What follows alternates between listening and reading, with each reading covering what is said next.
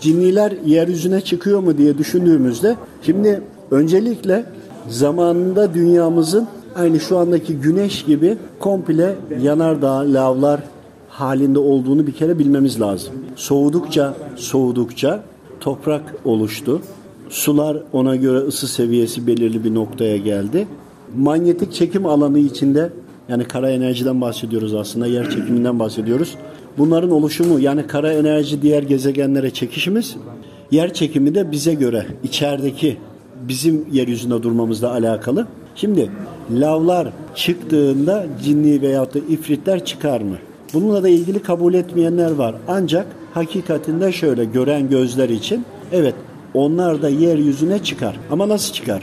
Biz kendi bakış açımızı hep kapatmışız. Cinnilerin dört yani hava, su, ateş ve toprak üzeri olduğunu düşündüğümüzde biz ne anlıyoruz buradan? Yani bir maddenin dört boyutunun da dört boyutundan da yaratılmış aynı cins üzeri varlıklardan, kullardan bahsediliyor. Onun için hava, su, ateş, toprak deniliyor. Ateş unsurunun olan, yaratılmış olan cinnilerin yaşayabilmesi için ateş ve ateşin olduğu yer olması lazım. Yani güneşte yaşayabilirler ya da mama tabakasında yaşayabilirler. O atığın basınçlarıyla birlikte gayri ihtiyari kendi güçleri yetmeden o atıkla beraber yeryüzüne atılıyorlar mı? Evet atılıyorlar.